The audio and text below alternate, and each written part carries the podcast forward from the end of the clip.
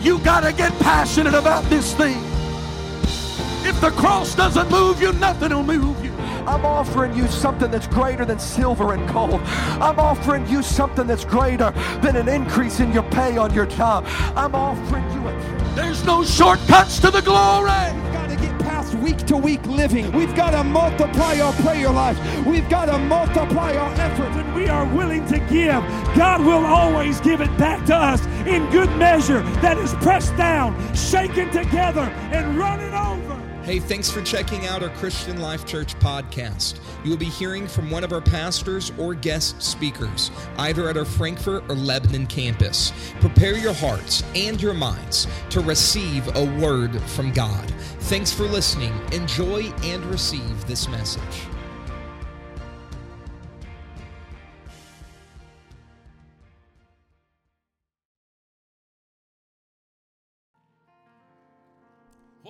Day to be in the house of the Lord.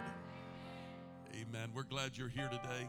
It's an honor to have all of our guests with us once again. Thank you for being here, choosing to be a Christian life on a Sunday morning. We are very honored today to have our guest with us. I, of course, have known his family and known of him for many years. And of course, um, those of you that were at the youth rally, all of our young people that were at the youth rally specifically, um, were blessed by his ministry on Friday evening. But today we are honored to have a very special guest with us from Silsbee, Texas, Brother Nathaniel White. Would you put your hands together and give him a great big God bless you? This pulpit is yours, sir. Preach your heart to us. Come on, someone give your hand clap to Jesus. Lift up your voice, lift up your voice. Come on, all across the building, lift up your voice, get God's attention this morning. Hallelujah. See, it's easy to mask our lack of, of audible praise with our hand clapping because it's easy to clap. Nobody, you can't clap wrong. I mean, you can clap off beat, but that don't mean you're clapping wrong. But we get all messed up and when it comes to, to, to verbally praising God because we don't want to do it wrong. Guess what? There is no perfect way to pray. As long as the name of Jesus is somewhere in it, there is no wrong way to pray. And uh, I am so honored, and, and I'll, I'll, perhaps say more tonight, but I am so honored to be here this morning and, and, and this weekend. Uh, just everything has been so, so great and I am looking forward to what God is going to do here this morning. I do believe that God is going to speak directly to some individuals here this morning. Tonight, I believe the Lord, if, if He should keep me in the direction He has, God wants to speak to the heart of this local church tonight. If you consider yourself a part of this church, you consider uh, uh, this church to be your home church, you need to be here tonight. Uh, the Lord wants to speak to you and, and kind of help establish some things in the season that this church is in. Amen. Anybody thankful that God knows where we're at?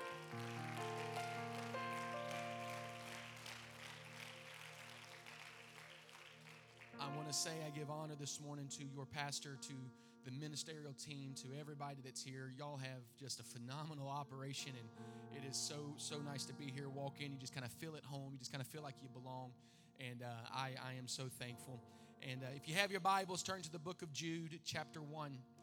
You know, the coolest part, while you're turning, the coolest part about it being the first service at a congregation is that you don't know me, I don't know you, and so there's no chance that I could have picked up on something or I could have, I could could have overheard something about you. I don't know who you are. There's been names that have been mentioned about this one does this and this one does this, and I'm terrible with names. So I, I don't know anything about anybody. So when it's a meeting like this, you know when God begins to speak and God begins to move, you know it's God. And God's got somebody's number this morning. God knows exactly where you're at and what you're dealing with. Feel the Holy Ghost already this morning. Jude chapter 1 and verse 20, the Bible says, But ye, beloved, building up yourselves on your most holy faith. Someone say, Sometimes you got to build yourself up. Praying in the Holy Ghost keep yourselves in the love of God, looking for the mercy of our Lord Jesus Christ unto eternal life. And some have compassion, making a difference, and others save with fear. pulling them out of the fire, hating even the garment spotted by the flesh. 1 Timothy chapter 1 and verse 15, just two quick scriptures and, and then we'll move on. It says the Bible the Bible says this is a faithful saying and worthy of all acceptation that Christ Jesus came into the world to save sinners. Newsflash, God did not come for all the purdy, perfect Pentecostals. All you jokers that's got it all together, I'm probably not going to be preaching to you today. Jesus came to the world to save sinners, of whom I am chief. Howbeit, for this cause I obtained mercy, that in me first Jesus Christ might show forth all long suffering, for a pattern to them which should hereafter believe on him to everlasting life. This morning, I want to preach for my first contribution ever to this congregation. I want to preach about the pursuit of mercy. Someone look at your neighbor say, There's a pursuit of God's mercy. Would you lay down your Bibles, lay down your tablets, whatever it may be? I'm asking you to lift your hands. And if by chance you're not ready to receive a word from God, I want us to get there right now. Come on, lift up your voice right now. Begin to talk to Jesus.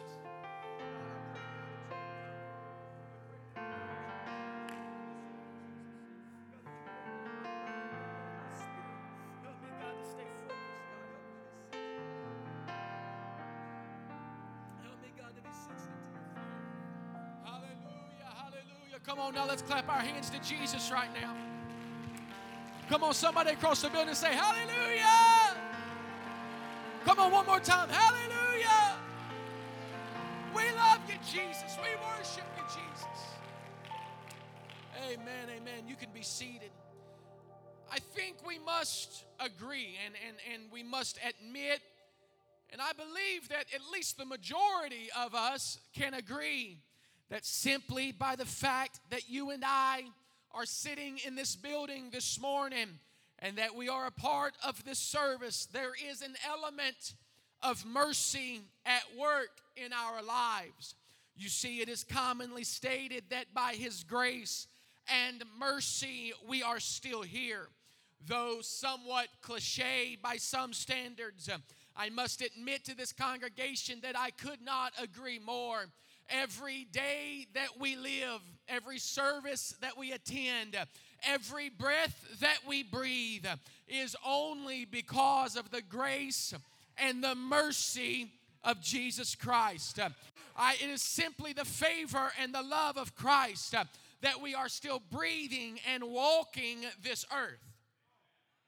I'm not a Debbie Downer, but this world is not a perfect place. And this world is wicked and the world is, is perverse in so many different ways. And to step back and to see how far our culture has digressed and how far our culture has changed, it must only be the mercy of God that we are still alive and living today. It is the love and kindness of a merciful God that the world has not been destroyed because of its wickedness. Because of his mercy, we have been given one more day to make the most of living for God. We haven't just been given another Sunday to enjoy family dinner or to enjoy seeing our friends and our loved ones, but God gave us another day so that we can make the most of living for Him. We've been given another day to make sure that we are ready uh, to see Him in glory. Uh, if the rapture takes place, uh, or if I take my last breath before the day is over, I want to make sure before I leave this place this morning that I am ready to see the face of our Savior. I want to make sure that I am ready to walk on streets of gold and see the gates of pearl. I'm excited about heaven today. I'm excited about the streets of glory. I got to be honest with you this morning. I grow uh, increasingly frustrated uh, with the fact that the world, uh, the denominational world, uh, and the compromised religions uh, have stolen our message uh, of mercy. there are movements that have so twisted what the real mercy of God is that we, as the apostolics and Pentecostals, we have become almost afraid of preaching preaching about the mercies of God and the love of God because we don't want to be misunderstood. We don't want to be perceived as just a bunch of fluff and stuff. But I've got to tell this congregation this morning I've come today to defy the odds. I've come today with zero worry about what anybody else thinks of me. I've come to go against the grain, if you please, when the voice of heaven to tell this congregation congregation uh, that God's mercy is still pure. Uh, God's mercy is still real. Uh, God's mercy uh, still covers uh, a multitude of sins. Uh, Lamentations 3 and 21 says, This I recall to my mind, and therefore have I hope. It is of the Lord's mercies that we are not consumed because his compassion fails not. They are are new every morning. And great is thy faithfulness. Sometimes in this walk with God, you've got to remind yourself, I still get mercy. It is not an excuse to sin, it is not a license to walk away. But when you do fall and when you do make a mistake, you've got to remind yourself, I still get mercy. I may fall and I may make shipwreck of my life, but when it's all said and done, God's mercy's right there waiting on me. I may not have all the answers, but He in His mercy is there to lead me and guide me. Your struggle did not catch mercy off guard. Your issues and your frustrations, they didn't catch mercy off guard. That's why he said, I'll never leave you and I'll never forsake you. I say again that we are only here by the grace and mercies of God.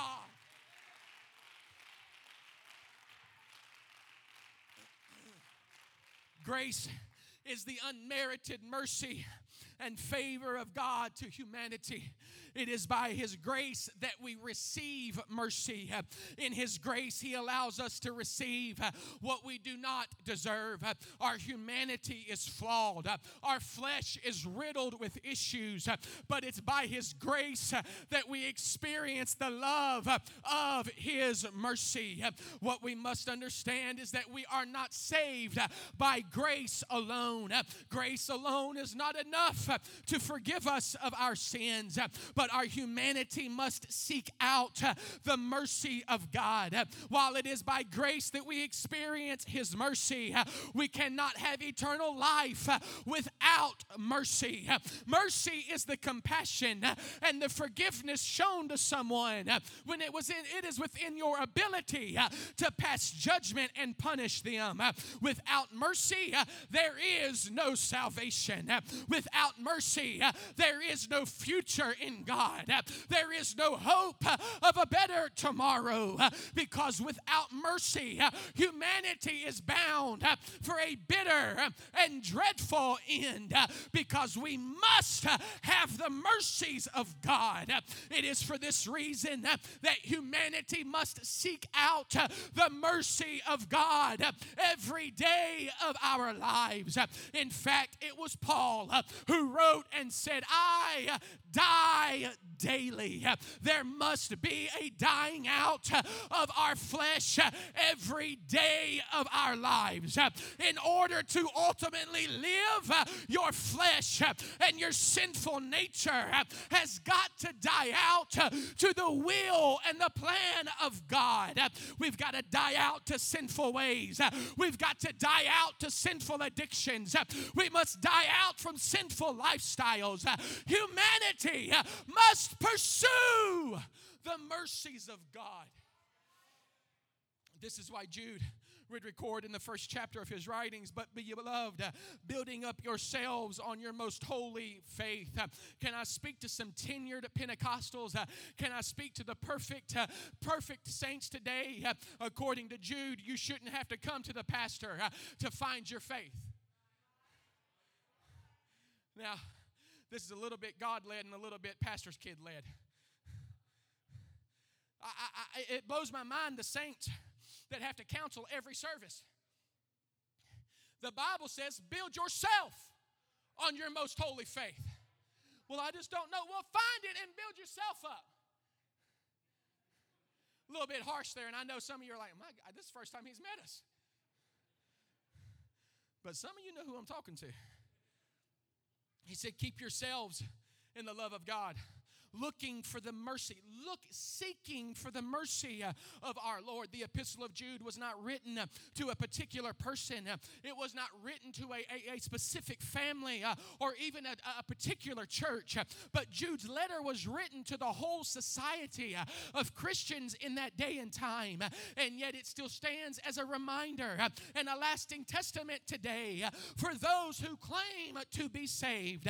Here we find Jude telling the people, You You've got to look for the mercies of God. Eternal life is gained only through mercy. Mercy is our only plea, and it is not our merit. One thing we must understand from this point forward today is that there is nothing that we can ever do that deserves the mercy of God. It doesn't matter if you've been raised in this your whole life or if this is your first time in this congregation no one deserves the mercy of God. There is not a man on the face of this earth that deserves God's touch. We do not obtain mercy by our good deeds or our good actions. We do not gain mercy by our well intentions, but we seek the mercy of God. We will not make it to heaven on our social status or on how good we were to charities, but we obtain mercy and we learn uh, to plead with the master uh, of our souls. Uh, the Bible clearly states uh, that not only through the mercy of God uh, as our creator, uh, but through the mercies of Jesus Christ as our redeemer, everyone that's going to make it to heaven is only going to make it by Jesus. That's why he said in Acts chapter 4 and 12 that there is no other name under heaven given among men uh, whereby we must be saved. Uh, I don't mean to offend you, uh, but just shaking a preacher's hand is not going to get you to heaven. Being a friend of Pastor Jordan is not going to get you to heaven. But the Bible still says, except a man be born again of the water and the Spirit, he cannot enter the kingdom of heaven. Jude was sure to point out the fact that if you're going to make it to heaven, it will be because you looked for mercy. It will be because you sought out the mercies of God. We need to look no further than the words of Habakkuk to find that the plea of mercy is not always easy, nor is it always for ourselves. The plea of mercy comes with passion and desire and burden. Habakkuk 3 and 2 says, Oh Lord, I have heard thy speech and was afraid. Oh Lord, revive thy work in the midst of the years. In the midst of the years, make known. In wrath, remember mercy.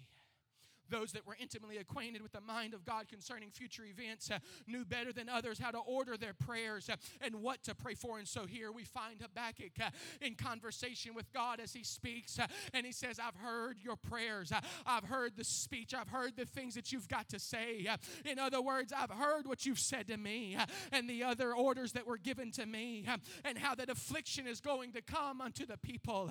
But watch what he says in the very end. He said, God, God, in all of your doings uh, and in all of your abilities, uh, I'm asking that you remember mercy. Uh, it is here that Habakkuk sees the displeasure of God against the people that he once loved, and it strikes a chord of fear in his spirit. There is wrath coming to their world, and so it is the prophet that begins to intercede and ask for mercy for the people. He knew that trouble was coming, he knew that the judgment of God was on its way. Habakkuk does not say, Remember our merit, remember our good deeds, remember how much we deserve this, remember how much we've done for the community. But the preacher stands up and says, God, I know you have the ability to rain down fire and judgment. I know you have the ability, and God, you even have the right to rain down fury and anger upon them. But God, as their man of God, I stand before you and I ask you, uh, remember uh, mercy. Uh, can I tell this church today, you better thank God every day that you live for a pastor that stands in the gap when we fall and when we make mistakes. Thank God for a man of God. Thank God for a preacher that when we don't deserve it, he prays for us. When we make mistakes and when we try to walk away, there's a preacher that loves us. What we must realize as apostolic saints of God is that we must not just pursue the blessings, but we need the mercy. We do not need more power. We need the mercies of God. We do not need more anointing. We need the mercies of God. In 2022, the prophet knew that he must pursue mercy if the people were going to make it. If the people had a prayer of making it through the wrath of God, he would have to be the one that would stand and ask for the mercies of Jesus. Jesus Christ. More time than not, you will find that humanity must pursue the mercies of God.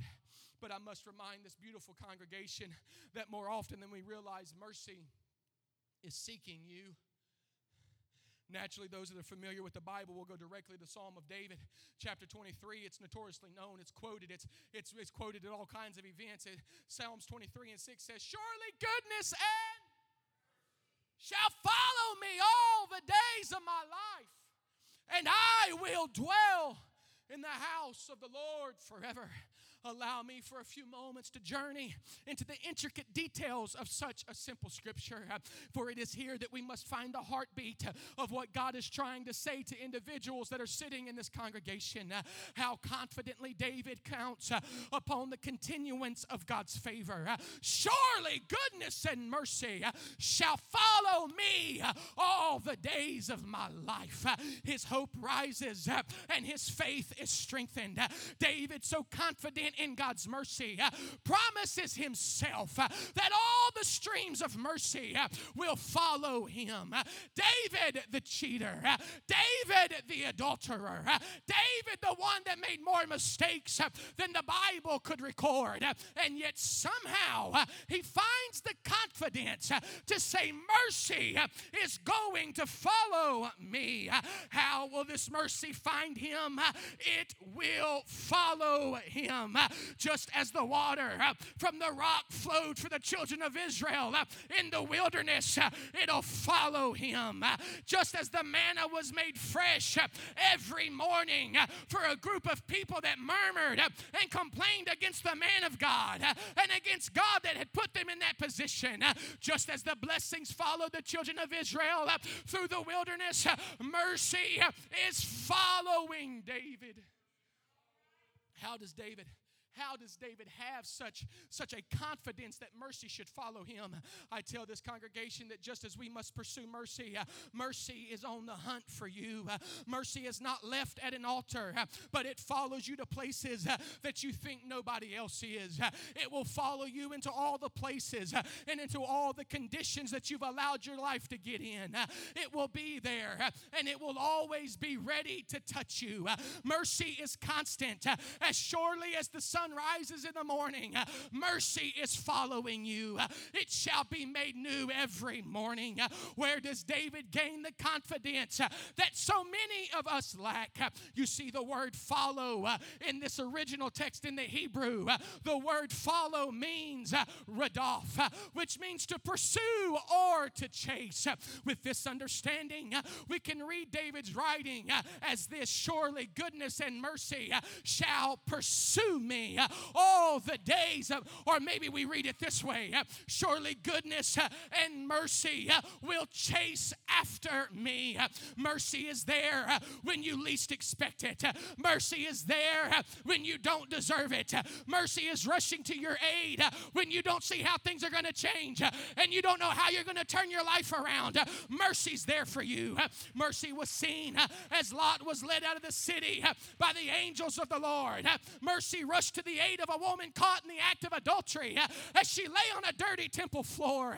Mercy was seen when the door of the ark closed behind Noah and his family. A second chance was heard by the cries of Isaac, though Abraham and Sarah had tried to do things their own way. Mercy chased one man all the way across the valley and all the way up a hill to where three crosses stood. And mercy just kept on going. And mercy just kept on chasing until their arms were outstretched uh, and they were hung in front of everybody. Uh, no, uh, it's not Jesus that mercy chased, but it was the thief and the liar beside him that Jesus said, Surely this day will you be with me in paradise. Mercy will chase you until you don't have anywhere else to run. Mercy will chase you when you don't have anywhere else to go because mercy loves you and God loves you and He needs you to know I've got a plan for your life, uh, I've got a purpose for your life. Preacher! Don't have anywhere else to go. I don't know what else to do. I've turned to everybody and there's nothing there. I don't know what else to do in my life. It's almost over. It's almost finished.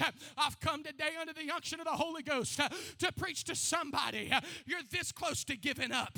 You're this close to ending it all. You hear me in the Holy Ghost. There is somebody in this building. You are battling the spirit of suicide. You are battling the spirit of depression. But mercy Mercy chased you uh, all the way to a church this morning. Uh, mercy chased you uh, in the message of a preacher to tell you you don't have to go out like that. You don't have to give up. You don't have to walk away. God loves you.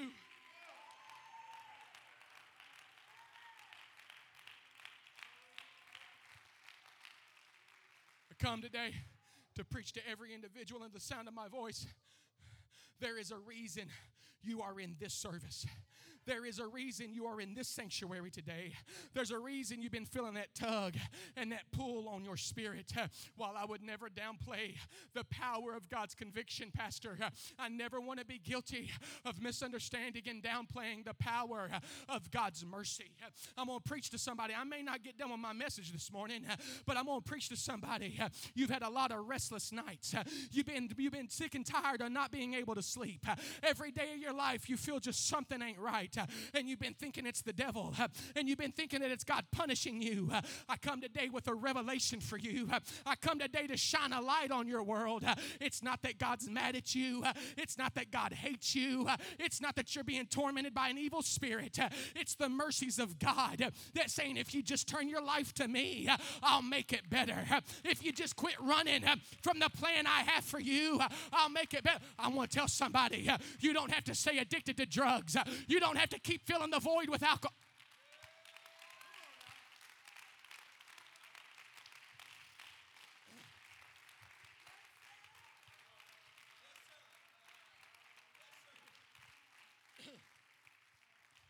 You don't know the addiction that I've got. You're right. But I know the power of the God I serve. I can tell you, there's a Connie sitting in the building today. Your name may be Connie, but I'm talking about a Connie that goes to Silsbee Church. Connie walked through the back doors of our church one day. Be seated real quick. Connie walked through the back doors of our church. She, she was in such a, a messed up state. She said she was driving in front of the highway that goes in front of our church. And she said, When I passed, I felt something and I just felt prompted to turn around. What nobody knew and what she didn't admit till later on is that she was incredibly intoxicated on methamphetamines. And she said, I knew for something to tell me that I needed to go to church. It had to be something big. She said, So I turned, and here comes Connie stumbling through the back doors of the church. And she makes it to the, about the back row, and worship service is going on, and people are praying. And here comes Connie in her altered state with the addictions of the world literally hanging on her. And here comes Sister Connie right down the center aisle, all the way down to the altar where God met her, and she asked for forgiveness of her sins, and she was filled with the gift of the Holy Ghost that fast. And it wasn't Dylan, it wasn't until she stood up and turned around and looked at the lady that was praying for her that it dawned on her she was at her sister's church. Sister Melanie's been a part of our church for 18 years, and she's been praying for her sister that she had not seen in over 10. But here comes Connie into her sister's church. Don't you tell me prayers don't work. Don't you tell me God doesn't know how to move.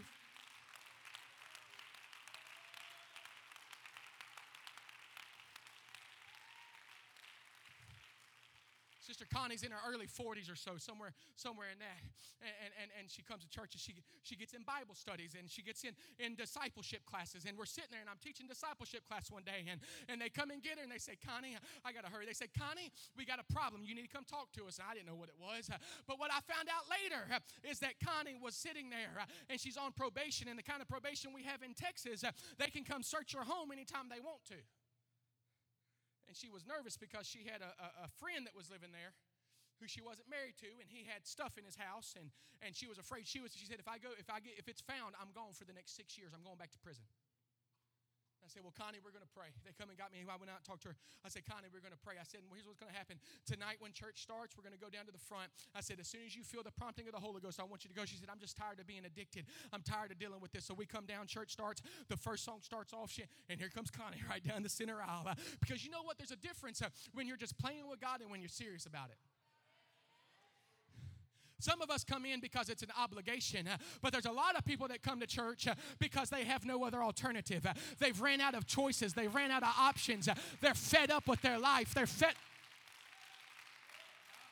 But here comes Sister Connie down the center aisle. Uh, I walked down, I laid my hand. It had nothing to do with my abilities. Uh, I don't have no voodoo power, nothing like that. Uh, I laid my hands on Sister Connie, and boom, she fell out in the Holy Ghost, began to speak in tongues. And I watched as she began to breathe. And then she sat up and she looked at me and she said, Nate, it's gone. It's gone. It's gone. I said, Connie, what's gone? She said, I'm not addicted to anything anymore. She's in her 40s. Uh, she said, I have smoked uh, or I have some, done some kind of drugs. Uh, since the time I was 13 years old, uh, I have been addicted. Uh, but today, Sister Connie uh, is in our jail ministry. Sister Connie's a department leader. Sister Connie's leading people to. You want to know why? Because Mercy chased her in an addicted state. Mercy chased her and told her, I'll change your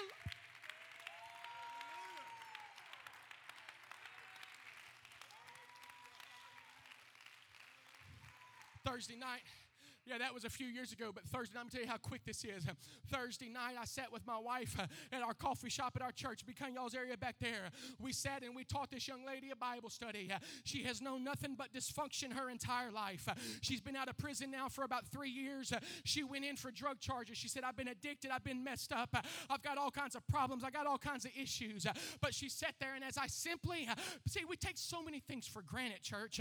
I sat there and I began to explain about the plan of salvation salvation uh, and why we speak in tongues uh, and why we receive the gift of the Holy Ghost and we're baptized in Jesus' name. Uh, and as she sat there, tears began to run down her face. And she said, I don't want to leave this. She said, There's something about the church. There's just so much peace here. There's so much love here. She said, I don't feel this anywhere else.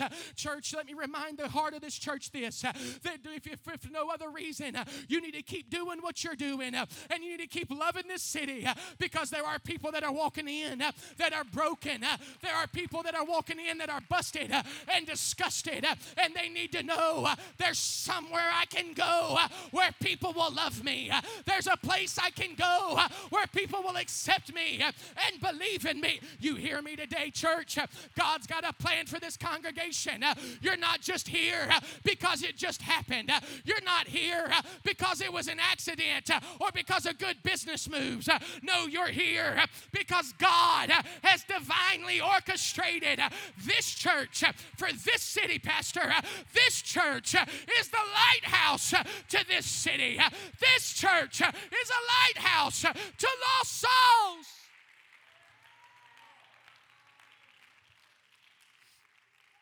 Mercy is the thing that's been tugging at your spirit. Mercy is the thing that's been keeping you awake at night. Mercy is the only reason you're still here. It doesn't matter what you've done, it doesn't matter when you've done it, it doesn't matter how many tries, times you've tried, and yet there is still somebody here today that is still questioning the aspect of mercy.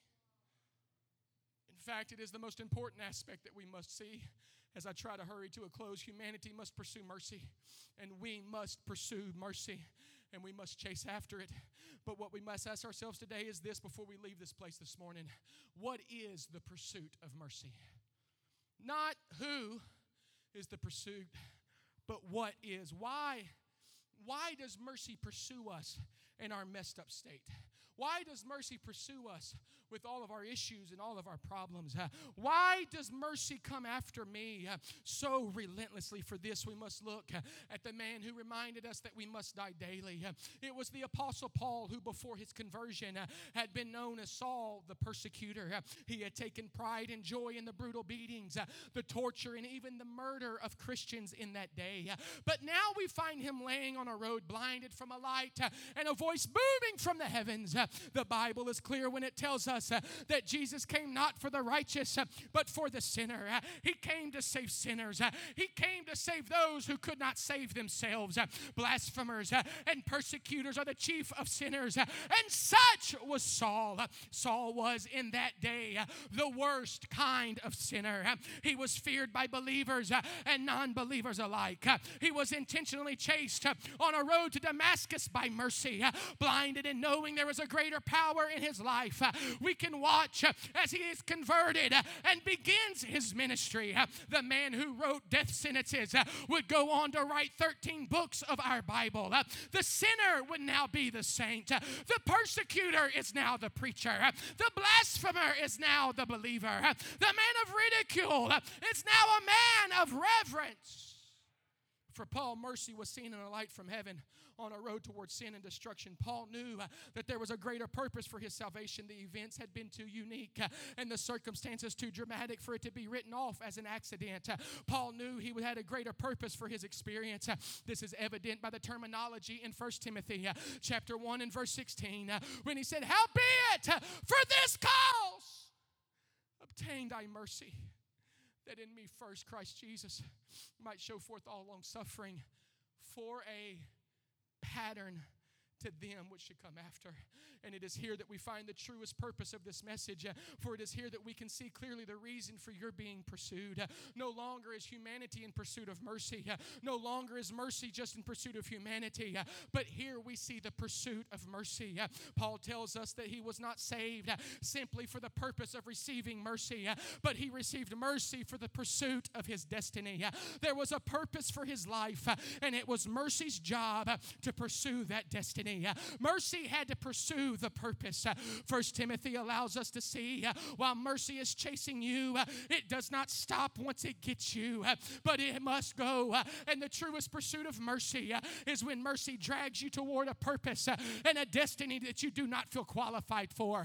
Mercy drags you and pushes you into a life of ministry that you thought you could never have.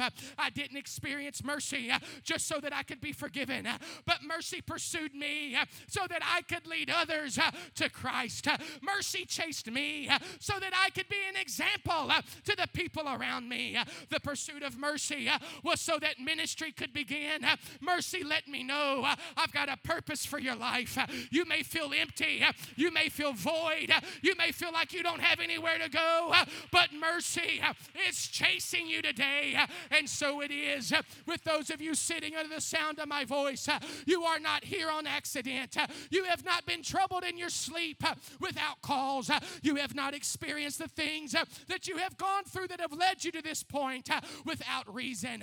But mercy has pursued you to a Sunday morning service. Mercy has pursued you.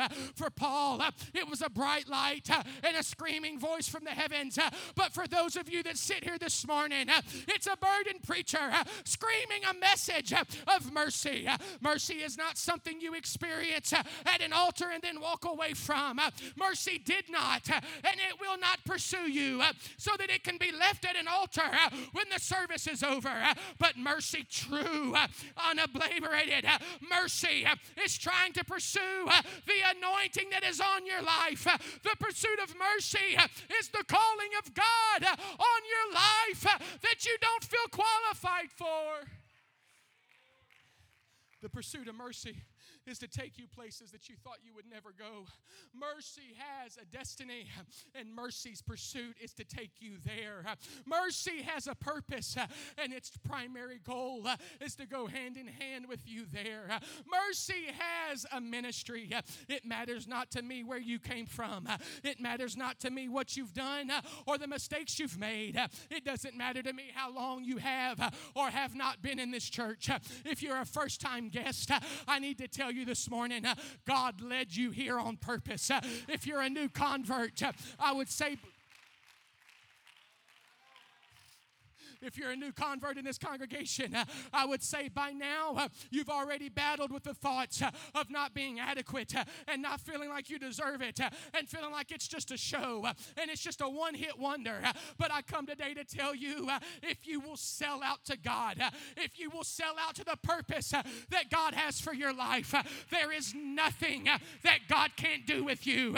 Your wildest imaginations, your greatest dreams can still happen. Why? Not because you're perfect, uh, not because you've got it all figured out, uh, but because mercy uh, is right beside you. Mercy is chasing you. Mercy is leading. Come here, Dylan. Come. Mercy is not something you experience as you repent of your sins at an altar and then walk away. But I'm going to show you where some of you are tonight. Some of you tonight, you get up today, you're going to get done praying, and you're going to turn and you're going to try to walk back away. And what you don't realize is that tug you feel, it's not the judgment of God, it's mercy saying, hey, that's not where destiny is. That's not where I want to take you with me. There's things uh, we try to walk out and then we push through that little feeling. Uh, we push through that little guilt that we feel uh, and we go back and we put the needle back in our arm and we put it back to our lips and we put the bottle back to our mouth and you feel that tugging feeling somewhere down inside of you. you feel that nasty feeling down inside of you. it's not just the conviction of God, it's mercy saying, I can't fulfill my purpose if you stay here. I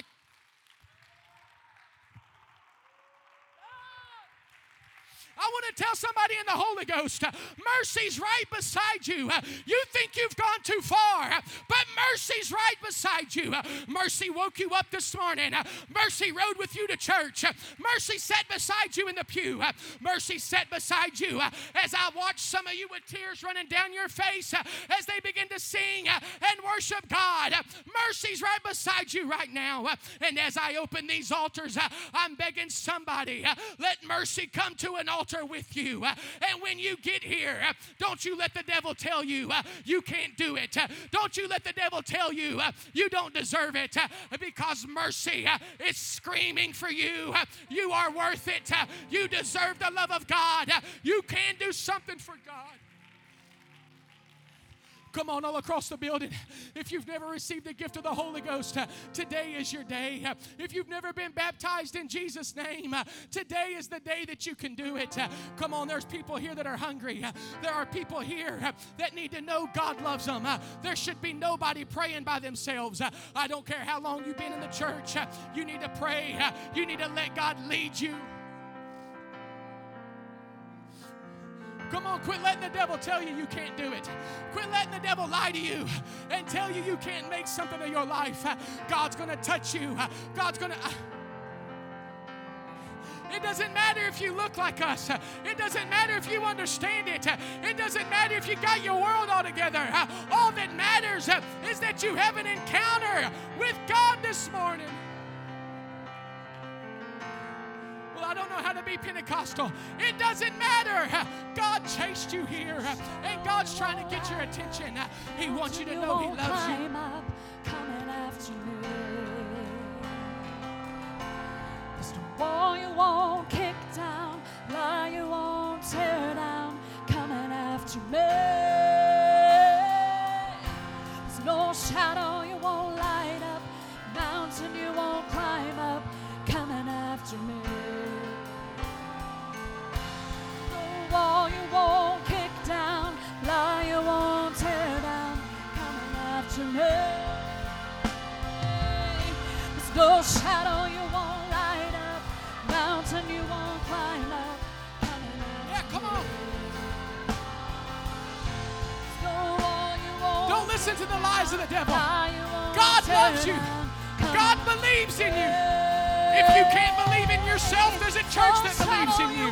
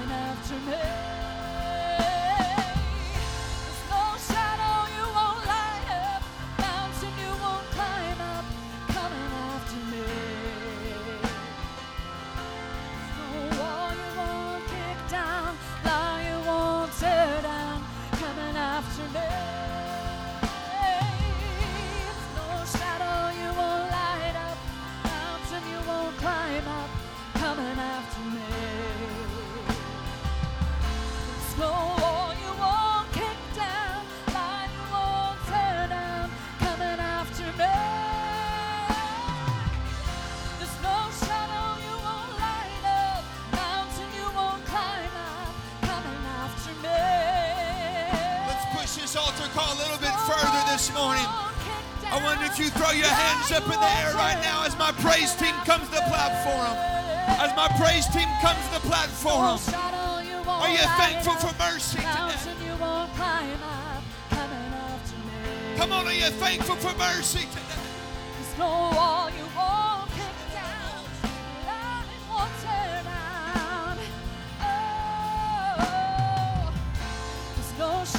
Want you to link up with the neighbor next to you right now. I want you to link up with your neighbor why don't you lay your hand on them today? Why don't you pray for somebody today? Come on, surely goodness and mercy will follow me.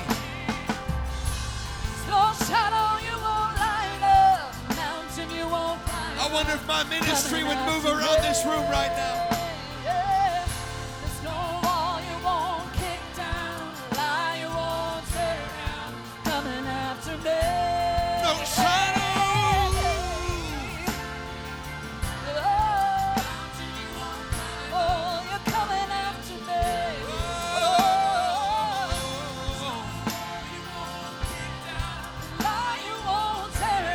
Mercy's chasing you today. Mercy's chasing after you today. Shadow you won't light up, mountain you won't climb up, and there's no Jesus loves you this morning.